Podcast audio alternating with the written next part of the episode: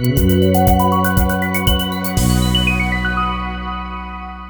I'm Lewis, and welcome to Searching for It. If any of you want to find out a bit more about the things we talk about in today's episode, remember that you can find all the episodes of this podcast on www.searchingforit.org, where I've also included a recommended reading page for each of the episodes, and you can find all the web articles, podcasts, and YouTube videos that I found helpful researching for this episode. Relative to some of the older episodes of this podcast, I found that for this month's episode, there was a lot more top quality information available online and not so many formal books by distinguished authors and professors. And as anyone who's spent enough time on the internet will know, you don't have to look too far to find some pretty weird rabbit holes. I'll admit, when I was turning 13 or so, I was absolutely sold by those conspiracy videos on YouTube about Bush being behind 9 11 and the Illuminati, the kinds of videos about the New World Order and the ones that show the Illuminati sign on dollar bills or whatever. There's a bit of a conspiracist subculture that's developed around those kinds of theories. It's nothing new. And I think that the subject of today's episode, the idea that we're living in some kind of simulation, probably goes hand in hand with that way of thinking. But the further down the rabbit hole you go, I think you start to realize that the kinds of people talking about simulation theory aren't just rogue YouTube channels with a few subscribers and conspiracy theorists on backwater internet forums. They're professors, scientists, entrepreneurs, in actual fact, the hypothesis that we're living in a simulation is a serious research topic for philosophers and physicists, and some of their arguments are well worth taking seriously. I mean, seriously enough that Elon Musk, for example, has said that as a result of hearing these arguments, he thinks that the chance we're living in the real world is one in billions. Or, in other words, we're almost certainly living in a simulation. So, what I want to look at today is firstly what these arguments are that seem so strong as to render it almost certain that our world is a simulation, and then think, what if we are in a simulation? What would the implications be? Should we care? And how would this affect our lives? But firstly, when I say that we might almost certainly be living in a simulation, what does this bring to mind? Lots of people have lots of different ideas about what a simulated world might look like or feel like. Would there be glitches in our world if it was simulated? Would it be pixelated? Would everything look cartoony and video game like? Well, Elon Musk spoke about this at the World Government Summit in 2017, and this is what he had to say.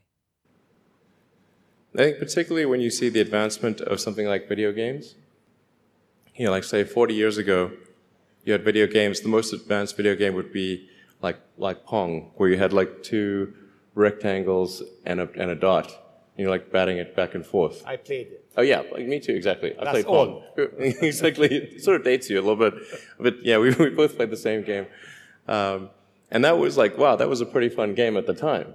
Um, but now you can see a video game that's uh, photorealistic, almost photorealistic, and millions of people playing simultaneously, and um, and you see where things are going with virtual reality um, and augmented reality and if you extrapolate that out into the future with any rate of progress at all, like even uh, 0.1% or something like that uh, a year, then eventually those games will be indistinguishable from reality.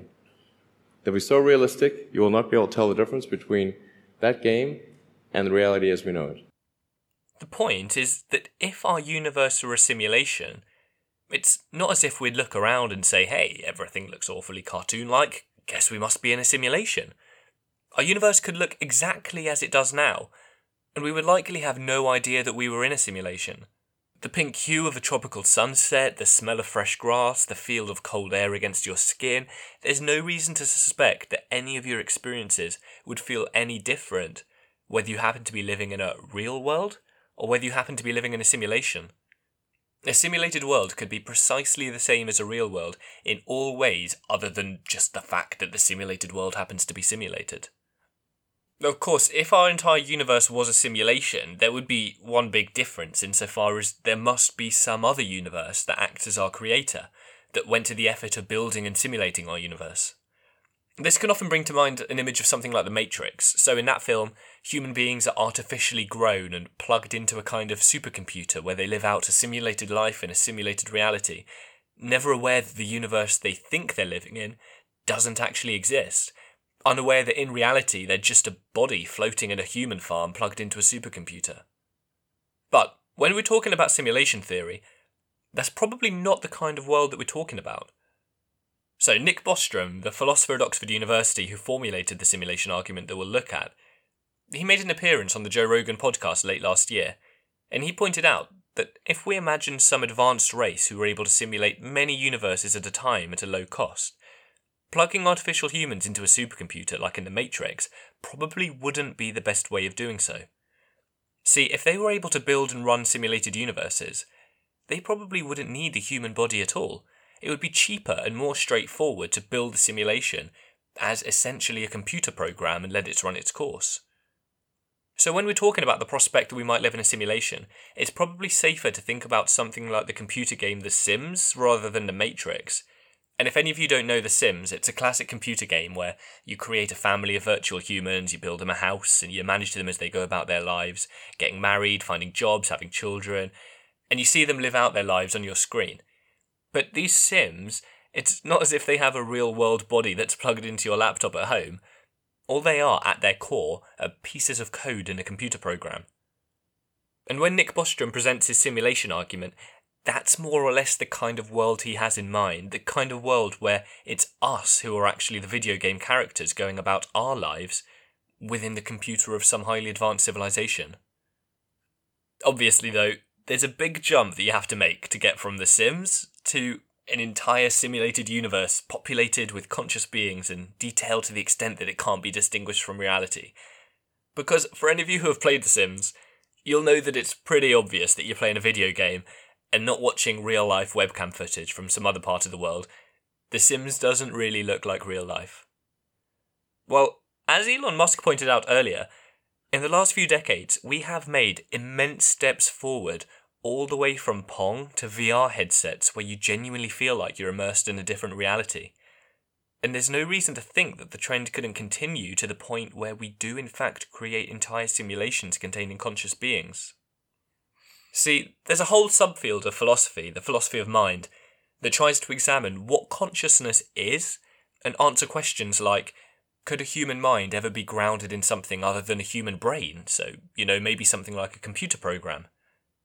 And in actual fact, the dominant response from philosophers today tends to be yes, there's no reason to suppose that mental states could only be grounded in brain states. We could, in theory, ground mental states, so you know, house human minds, in some other kind of physical states. So imagine, for example, that scientists were able to fully reconstruct a human brain, but instead of building the brain from carbon atoms as they're actually composed of in human beings, the brain was built of silicon atoms instead. Now, given what we know about the human brain and the human mind, there's no reason to think that this silicon brain would be unable to generate actual mental states. In other words, if the silicon brain were plugged into a human body, it would be able to think and experience the world just like any other human. And why stop with silicon brains? See, for many philosophers, it's not even necessary that the structure that we build to house a human mind has to be some kind of brain in the first place.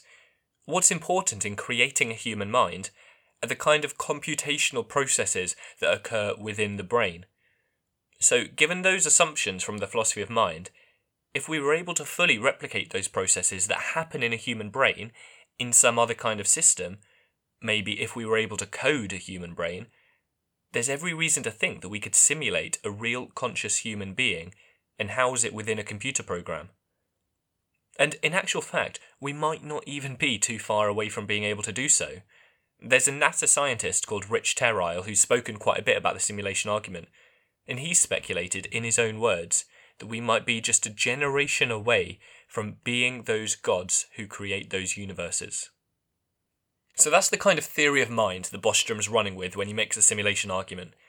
He thinks that there's every reason to believe that one day, maybe when we release The Sims version 757, the characters in the game might not just be basic cartoon characters with 10 different stock phrases they've been programmed to say to each other. They might be genuinely autonomous, conscious human beings, living in a simulated universe detailed to the extent that it's indistinguishable from reality. Of course, this is all conjecture, the philosophy of mind hasn't been solved yet, and it might be the case that doing this is actually impossible, Anyone who believes that our minds consist in something more than just physical states maybe something like a, a non physical soul, they might have a problem with the idea that we could ever simulate a conscious human being.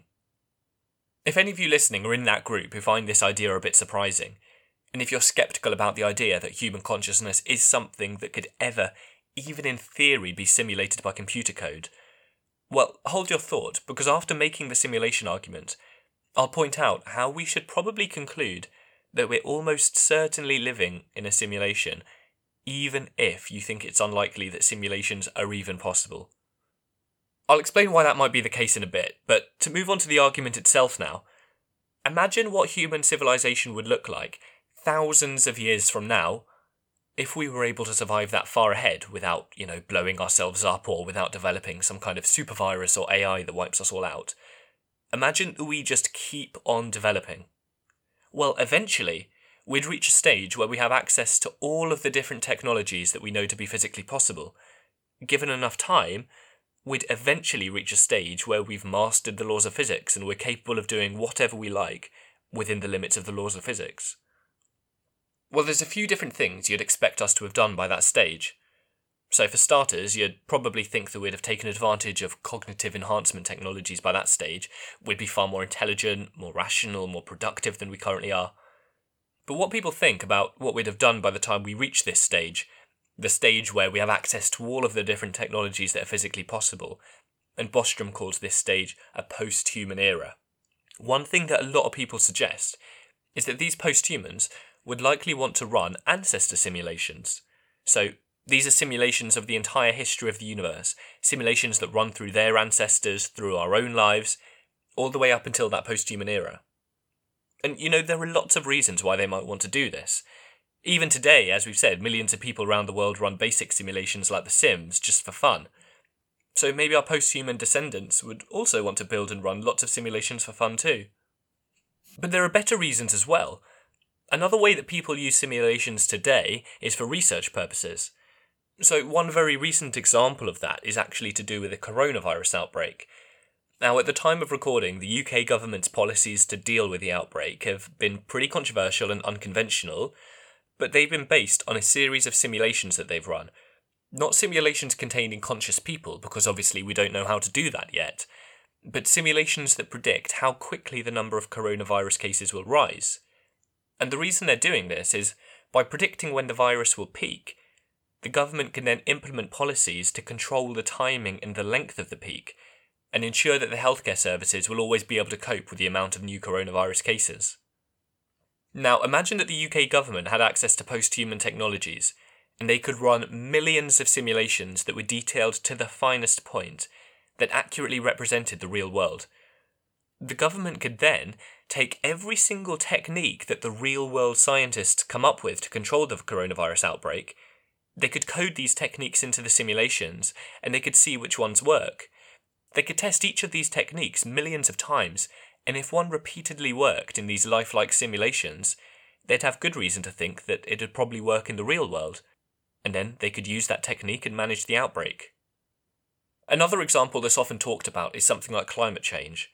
So imagine that our post human descendants make some kind of mistake, and they were running the risk of having some disastrous climate effect that could wipe them all out.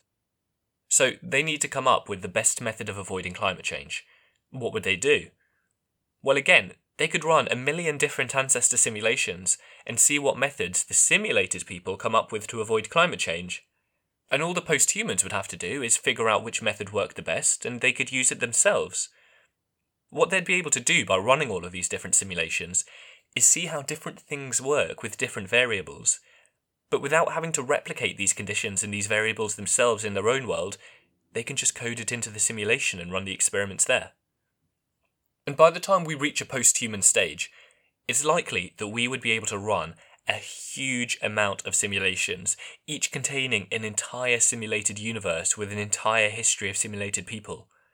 This is because, and Bostrom has a whole section on this in his paper, if we imagine a post human civilization and all the different technological capabilities that this would bring, presumably they would be able to convert whole planets and other resources into computers, essentially having computers the size of planets. Bostrom does some maths here that I'm not going to go into because it probably won't make much sense. But with a computer the size of a large planet, we would be able to simulate the consciousness of the entire history of humankind, of everyone who has ever lived, by using just one one millionth of the processing power of the computer just for one second. And this is using conservative estimates and using only one computer.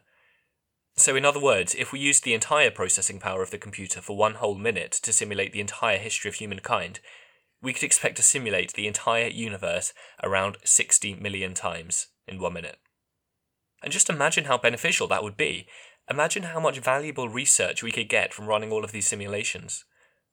As the physicist George Smoot pointed out, we'd be able to analyse the rise and fall of civilizations and ensure that our own civilization never collapsed.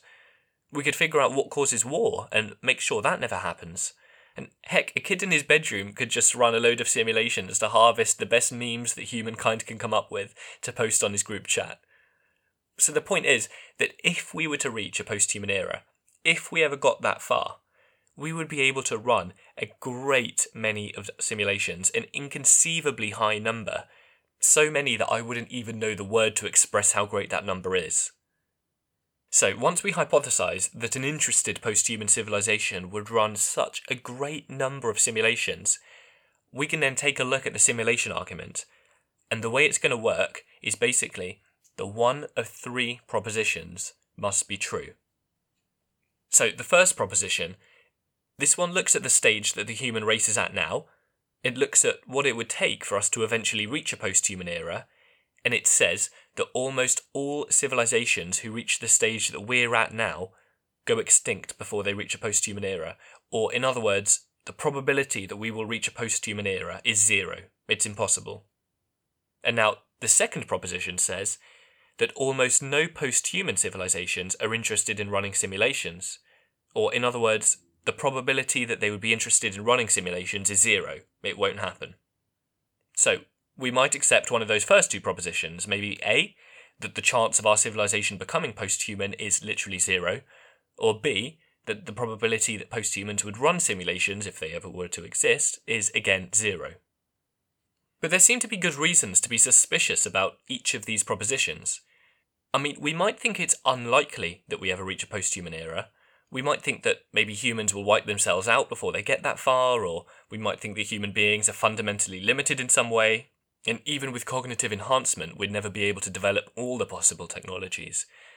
And we might think the posthumans would be so dissimilar to ourselves that we couldn't possibly make inferences about what they'd do with their time, and we couldn't possibly suppose that they'd be interested in running simulations.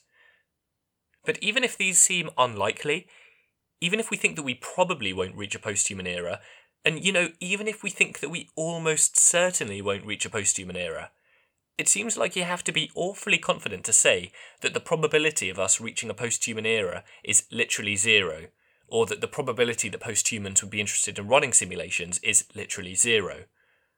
So, unless you're really confident in your predictions, you might find it a stretch to say that it's impossible that we reach a post-human era, or impossible that we would then be interested in running simulations. So then, remember, what the simulation argument is arguing is that we have to accept at least one of the three propositions. So if we're rejecting propositions A and B, if we're saying that there's at least some chance that we'll reach a post-human era, and at least some chance that we would still be interested in running simulations, then we're forced to accept the third proposition, which is that we are almost certainly living inside a simulation. See, the argument here is that if there is at least some chance that we end up running simulations, the number of simulations that we'd run would be so astronomically high that it would completely outweigh the probability that we don't end up running these simulations in the first place.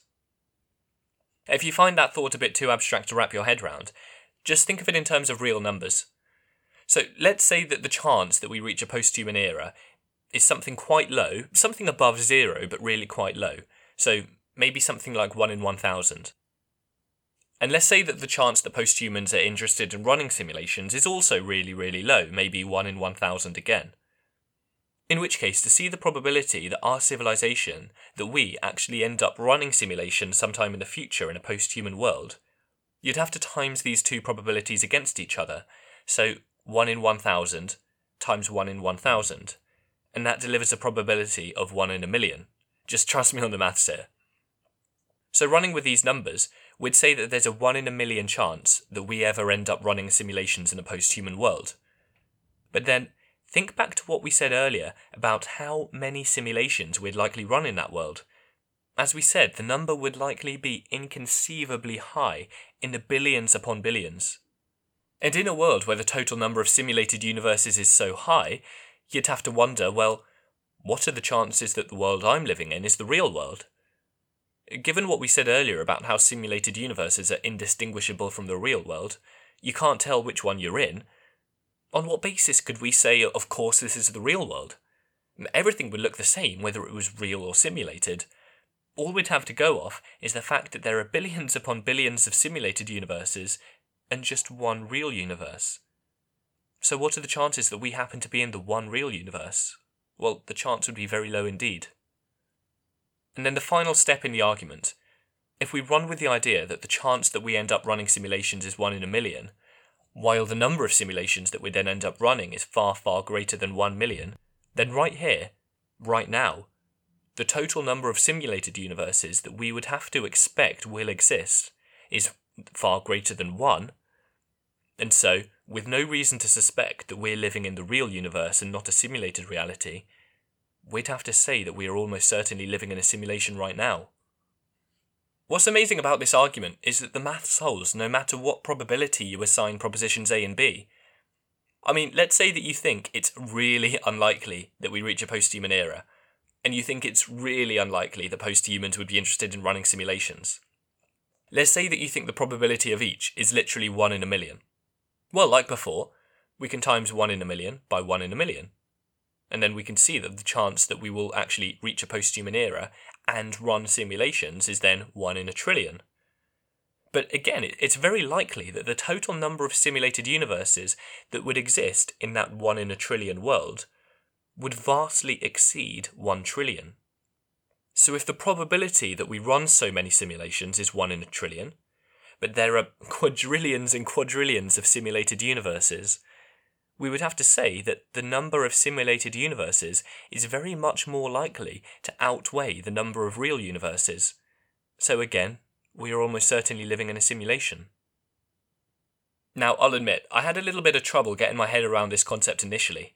See, I thought that if there's, say, a 1 in a million, for argument's sake, chance that we go on to create simulations, then no matter how many simulations we'd go on to create in that 1 in a million world, it seems strange to say that the likelihood that we're in one of those simulated universes could be any greater than 1 in a million.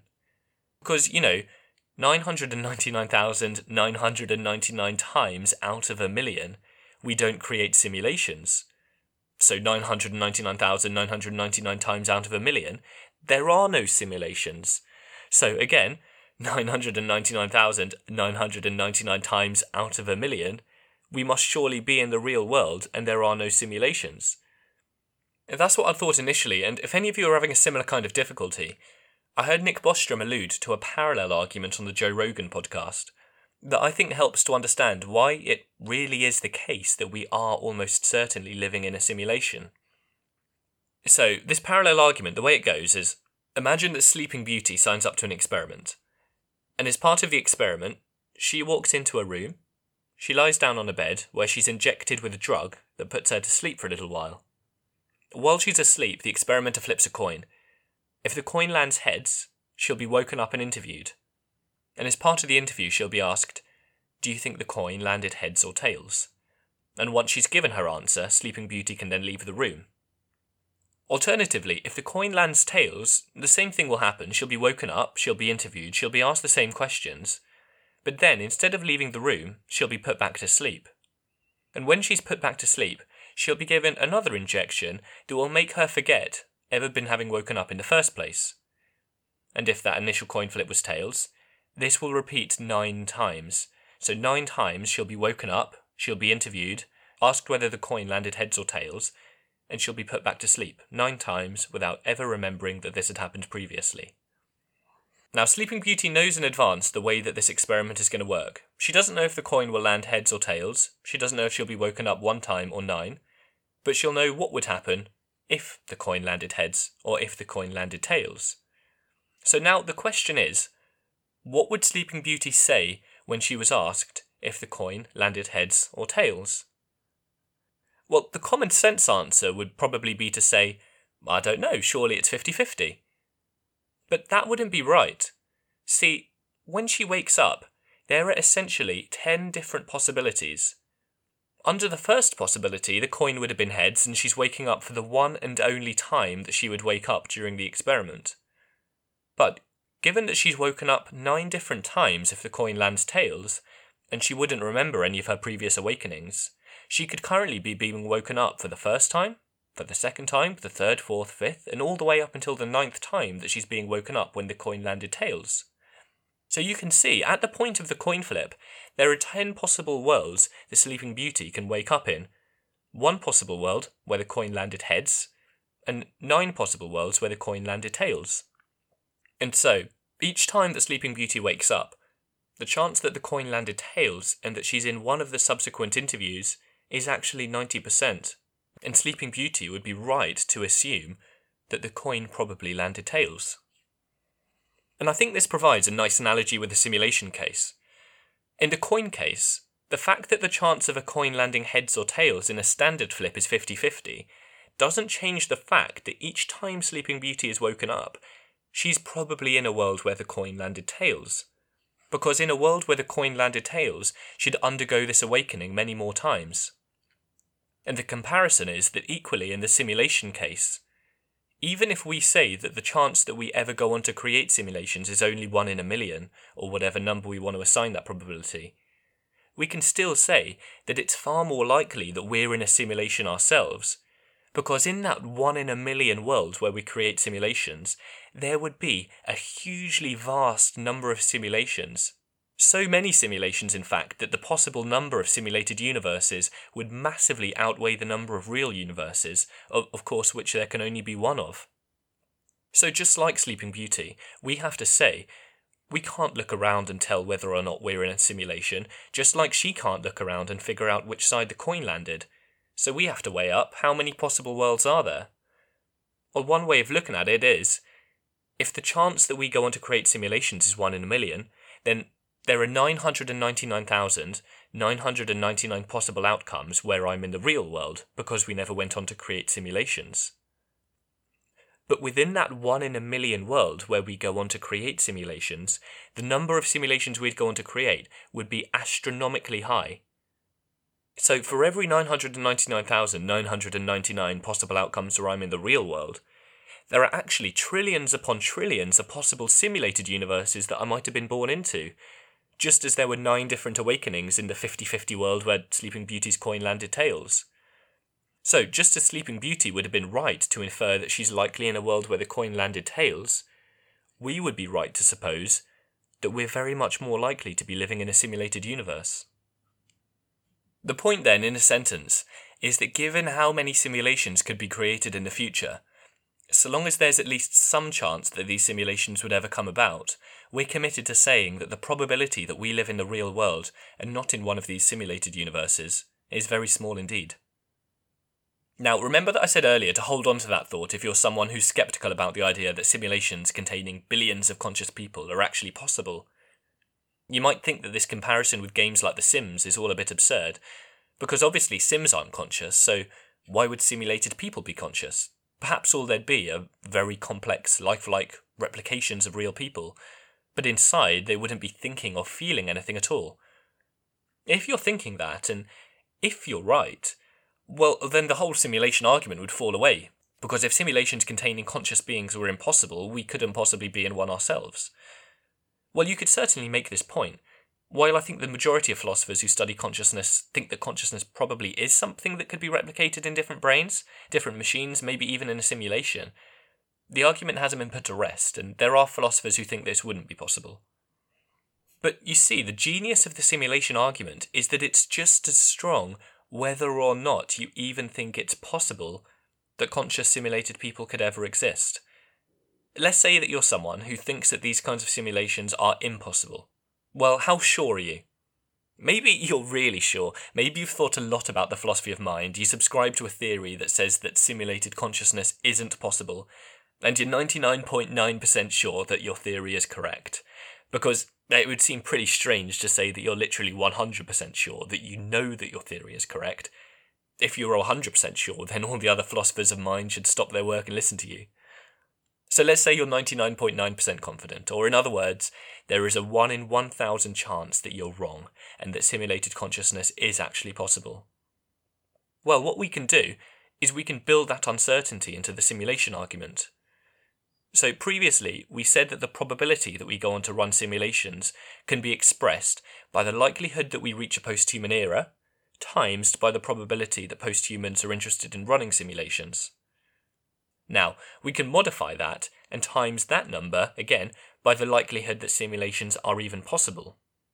So if we're running with the numbers we suggested earlier, we can say that there's a 1 in a thousand chance that we reach a post-human era, a 1 in 1000 chance that post-humans would want to run simulations, and a 1 in 1000 chance that consciousness can even be simulated. Now, times these together, and you get an updated probability that we go on to run conscious simulations. Now it's 1 in a billion. But still, because the number of universes we'd go on to build, if we ever did so, is so great, the expected number of simulated universes would still very much outweigh the number of real universes. So long as you assign at least some possibility to the idea that conscious simulations are possible, we still can't escape the fact that we're very probably in a simulation right now. As you'd imagine, since Bostrom made this argument, it's got a lot of people talking. I mean, it's one of the most astounding arguments that you can make that, given what seems like a reasonable set of assumptions that seem not too controversial, we're almost definitely living in a simulation. It's earth shattering. As I mentioned earlier, Elon Musk has spent a lot of time puzzling over this argument. I heard him say in an interview that he and his brother have had to implement a rule where they can't discuss the simulation argument while they're sat in a hot tub together, because apparently that kept happening, which sounds like just about the most tech billionaire thing I've ever heard. Elon Musk himself, though, thinks that the argument holds, and he doesn't want to accept either of the first two propositions, so he thinks there's at least some chance we'll reach a post-human era, and at least some chance that we'd remain interested in running simulations. So he's publicly concluded that the probability that we're not in a simulation is 1 in billions. But there are other scientists who have different ideas. So you can watch a debate on YouTube where Neil deGrasse Tyson estimates the chance of our living in a simulation at somewhere around 50%. Whereas Lisa Randall, she's a theoretical physicist at Harvard, she actually puts the number at 0%, because as far as she's concerned, we have absolutely no reason to think that our far future descendants would have any interest in simulating our lives whatsoever. Now, personally, I find that argument a little strange because just thinking about the research potential and, and maybe even entertainment potential of running simulations surely generates at least some chance that our descendants would be interested in simulating our lives.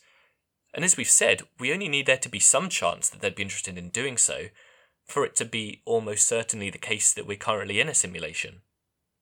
I was actually surprised to read that Nick Bostrom himself, the guy who wrote the paper, he doesn't commit himself to saying that we're probably in a simulation, because as far as he's concerned, we have almost no evidence to say which proposition out of A, B, and C is correct. So it, it might well be the case that it's all but impossible for us to reach a post-human era, and it might be the case that our post-human descendants would really have no desire to run simulations. There's no evidence for or against. We've never seen a post-human person, so we should be agnostic about it. But even still, if you agree with Bostrom and you say that propositions A, B, and C are all equally likely to be true given our current evidence, and you assign something like a 33% chance to the fact we're living in a simulation, even that still seems like a pretty surprising conclusion to reach. Since Bostrom wrote this paper, as I said, it received a load of attention, and one thing that a lot of people have said is, wow, this argument seems pretty compelling. I can't see where it goes wrong. But now I really want to know do we live in a simulation? Well, as it happens, it might actually be kind of difficult to ever figure that out. In actual fact, it might be impossible. Nick Bostrom pointed out in his paper that you might imagine that the creators of our simulation might prefer that we never figure out that we're in a simulation. I mean, let's say that there's a base level reality, the people who live in the real world, and they build the simulation that we're currently inside. Maybe they're using our simulation to see how civilizations rise and fall, and they want to use their findings to build a super robust civilization for themselves. But one day, we see something or, or we learn something that shows us once and for all that we're in a simulation.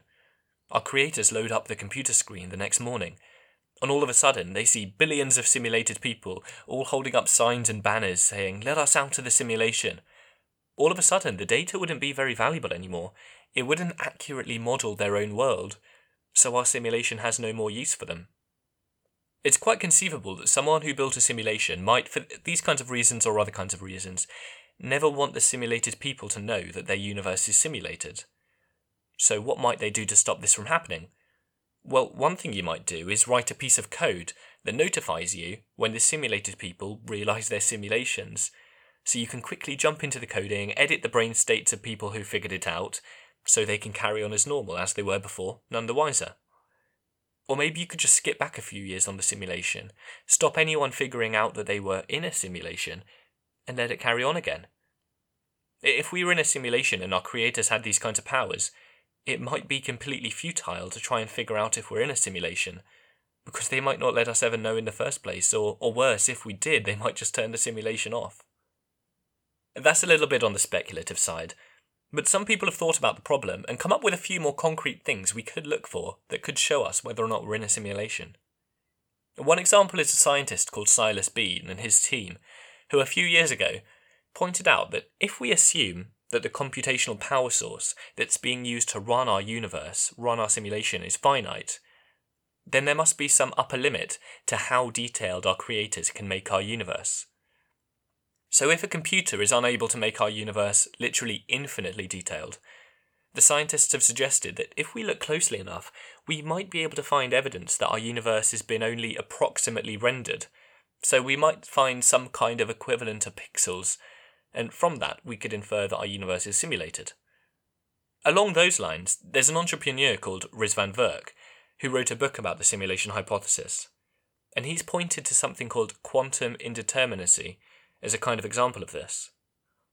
So, for those of you who, like me, are absolutely no expert in quantum physics, this is more or less the idea that until they're observed, until somebody looks at them, quantum particles can be in more than one place at the same time. It's only when they're being observed that they actually occupy a determinate location. And for Virk, this is very interesting and something that sounds similar to the way that we program video games today. So, obviously, there's a limit to the amount of detail that we can put in our video games. And one way of getting around that is that by using certain optimization techniques. So, for example, a video game might only actively render the object with which you're actually interacting at a given time. So, if you're in a video game and you walk over to one part of town, your console isn't going to be actively rendering all the buildings on the other side of town. There's no need because you're not interacting with them anyway all the console needs to do is render the things you're actually seeing and interacting with. And that way, the console can make those things even more detailed. Now, we might suppose that if we were to run a simulation, we might want to do the same kinds of thing to save processing power. So, for example, there would be no need to actively render all the stars on the other side of the universe until we're actually observing them. And we might be able to say the same thing about quantum particles. They're so minute that there might be no point in rendering them until they're being observed. And according to Virk, that might be what's going on here. Perhaps the reason that quantum particles have this indeterminacy is they're actually an example of our creators using certain kinds of optimization techniques. But there aren't really any physicists who think we've actually found conclusive evidence yet that we're in a simulation. There are certain scientific experiments we could do to see if any kind of uh, irregularities exist that might show that we're being simulated only down to a certain level of detail. But as of right now, these are all speculative. I mentioned earlier that you can find some pretty crazy rabbit holes when you spend long enough on the internet. And when you're reading up on the simulation argument, seeing if anyone else thinks they found any conclusive evidence one way or the other. Once you get past the small handful of legitimately interesting scientific and philosophical theories, you get to a point where you're really starting to scrape the barrel. I don't know if any of you have ever stumbled across any of the Glitch in the Matrix forums, but these are basically people who think they've seen something really weird one day, something that they think could only be explained by the fact that our world is a simulation. There's a Glitch in the Matrix subreddit, for example, which I wouldn't take too seriously, but it makes for a fun bit of scrolling. It's full of people writing stories, There's one about a guy who thinks that he called his home phone and had a conversation with himself on the other end, and another about a guy who woke up from a coma with vivid memories of a life that never happened. And there's also one particular phenomena that people spoke about on these forums that went viral a few years ago. It's something called the Mandela effect, where a lot of people, this is really strange, are absolutely adamant that they remember TV coverage of Nelson Mandela's death in the 1980s, and certain pockets of the internet went into chaos when they heard that he died in 2013. And the idea is that there's been some kind of glitch in our simulation, a kind of glitch that wouldn't have happened if we were living in the real world. Nick Bostrom actually mentioned himself when he was on the Joe Rogan podcast that he sometimes receives mail from people who are convinced that they saw their bathroom mirror become pixelated or something crazy like that.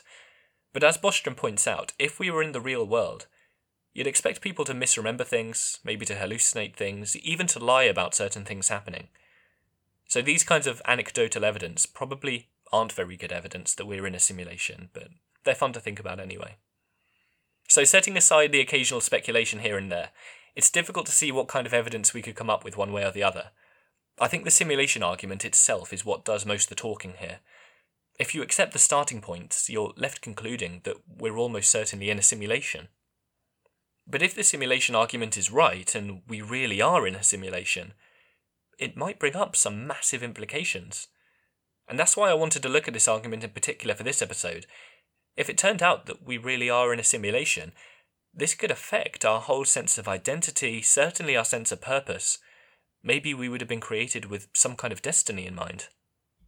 I mean, most fundamentally, having had quite a few conversations about the simulation argument, I think that one implication that seems to unsettle at least some people is the idea that our universe just isn't real, that it's just code on some unknown computer. For some people, this might bring about a kind of existential despair, a feeling that our entire existence is futile, leading nowhere.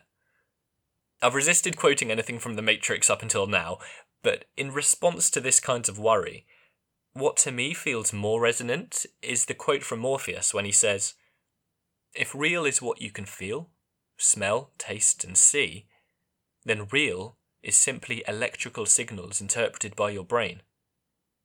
So, you know, if we discovered that we were in a simulation, this needn't make the universe any less real. I mean, you would still exist, your car would still exist, your family would exist too. The only thing that would change is that they're fundamentally comprised of information rather than matter. Personally, I, I feel like I can take a bit of solace in that thought that even if the world were a simulation, I'd still go on thinking and feeling in the same way. Nothing would cease to exist. We'd just exist in a slightly different way than we'd thought. But there might be some more practical implications to the fact that we're living in a simulation too. I mean, religion is an obvious place to start. So the philosopher David Chalmers points out that if we really are in a simulation, depending on how you define the word God, you might want to say that we do have some kind of God in the form of an all powerful and all seeing creator. We might not be talking about God in the traditional sense here, I mean, there's every chance that our god could just be a bored teenager sat in his bedroom simulating universes on his computer. But if there were a god, under some loose definition of the word god, it might not be immediately clear whether this is a good or a bad thing. Certainly, it might open up some possibilities that we might not otherwise have had access to. For anyone who's a reluctant atheist, anyone who'd really like to believe in some kind of an afterlife but find themselves unconvinced by religion, there's every possibility that there might be some kind of afterlife awaiting us after our death within the simulation.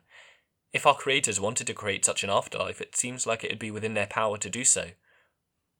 Or going down a similar route, we might think that if we really do have creators, this gives us more reason to act morally throughout the course of our lives. I mean, with a creator comes the possibility that we'll be rewarded or punished for our behaviour. Our entry into the afterlife might be dependent upon this. So you might think that learning that we're in a simulation might give us more of a reason to act morally. But on the flip side, there are consequences of our world having a creator, and presumably a creator who holds some kinds of power over our universe and over our lives. One danger of having this kind of a god might be that our creator would presumably have the power to end our lives in an instant, to end the entire universe by switching off the simulation and without knowing anything about our creators, we have no reason to think that isn't a very real possibility. I, I kind of touched upon this point earlier when I was talking about the research possibilities of creating simulations. If we live in a simulation that was created for research purposes, and we discovered that our universe was in fact a simulation, and our universe therefore stopped providing any benefits to our creators, who's to say they wouldn't just switch us off? In actual fact, a philosophy professor called Preston Greene wrote a paper on this very point, and the point of his paper was basically to issue a serious warning to any scientist who wants to try to prove that we're living in a simulation. Greene pointed out that if we're trying to get to the bottom of the mystery, one of two things will happen. On the one hand, we might fail to find any convincing evidence that we're in a simulation, in which case the experiment would have been a waste of time. But on the other hand, we might conclusively show that we're in a simulation, in which case this might have very grave consequences and there are plausible reasons to think that this could risk the termination of our universe. His point being, then, that we should set this whole question to one side, because if we truly were in a simulation, it might be in our best interests never to discover this fact. Or, in other words, maybe we should take Morpheus's blue pill. But that's not the only way that we could inadvertently bring about the end of our universe. Greene also brings up a technical worry when he imagines that we might one day start building simulations ourselves now, we mentioned earlier that if we were in a simulation, the supercomputer running our simulation would presumably have only a finite amount of processing power. This would mean that the supercomputer would only be able to run a given number of simulations, even if that number were very high. So let's imagine that the supercomputer was running at full capacity, simulating billions of universes, and then one day we reach the stage where we could build a simulation ourselves. If we tried to do so, sure, we'd be using our own computational power from within our own universe, but the source of that would derive from our creators who were the ones generating our universe. And given that they were running at full capacity themselves, us trying to run our own simulations might then cause some kind of crash in the system as it tries to cope with more processes than it has the power to do. Or, you know, imagine that we created billions of simulations, and then within the simulations we created, they go on to create trillions more simulations. This loop could go on forever, and it would presumably reach a point where the supercomputer who simulated us in the first place can't go on simulating us.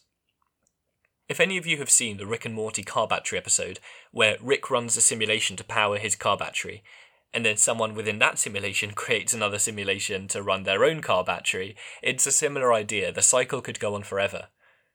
And sure, this is all speculation, but that's one implication of our universe being a simulation, and it's a scary implication. The idea that creating our own simulations could put such strain on our host supercomputer that it causes the end of our own universe. The troubling thing with these kinds of ideas is that if we are simulated, we don't know why we've been simulated, we don't know who we've been simulated by, we don't know anything about the real world. And I'll throw this thought out there maybe it might be in our interests to try and do something about it.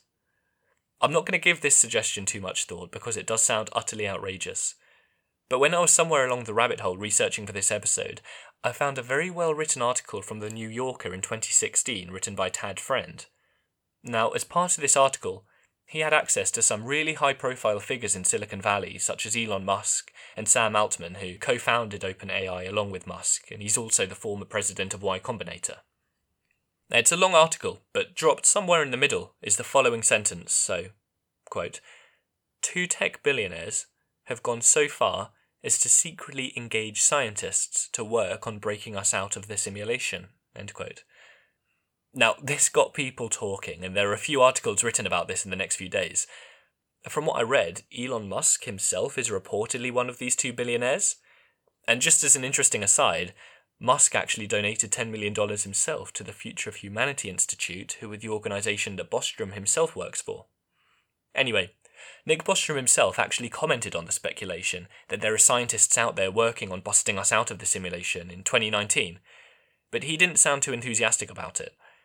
He said that it's unlikely that this is being done on a large scale, and that if anyone is working on it, they should think carefully about doing so, because similar to the point made by Preston Greene earlier, there's two possibilities. Either their efforts fail, in which case it's a waste of money, or they succeed, in which case the results may well be catastrophic, because who's to say the real world is any better than this one?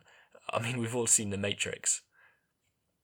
A lot of this stuff is by its very nature speculative, because it's difficult to imagine that we could ever conclusively show that we're in a simulation or in the real world. But what I do definitely think is that the reasoning behind the simulation argument seems pretty robust. There seems to be good reason to think that the probability we're in a simulation is worth taking note of, and that if we are in a simulation, it might have big ramifications on the way we should go about our lives and the whole story and meaning behind our existence. Thanks for listening to today's episode, and I'll be back on the first Monday of May on the 4th to talk about some more sci fi theories that might have big implications for our future prospects as a civilization. I'll be talking about the Fermi paradox and why it matters. I just want to take a moment to give another massive thank you to those of you who have supported the show via Patreon.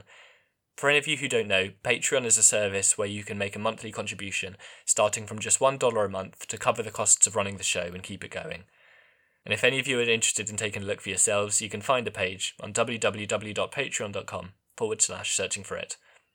Alternatively, it's always a big boost if you're able to leave a quick rating and review on your podcast app of choice. It really helps with the show's rankings. Well, anyway, thanks for listening to this month's episode, and I'll see you in May.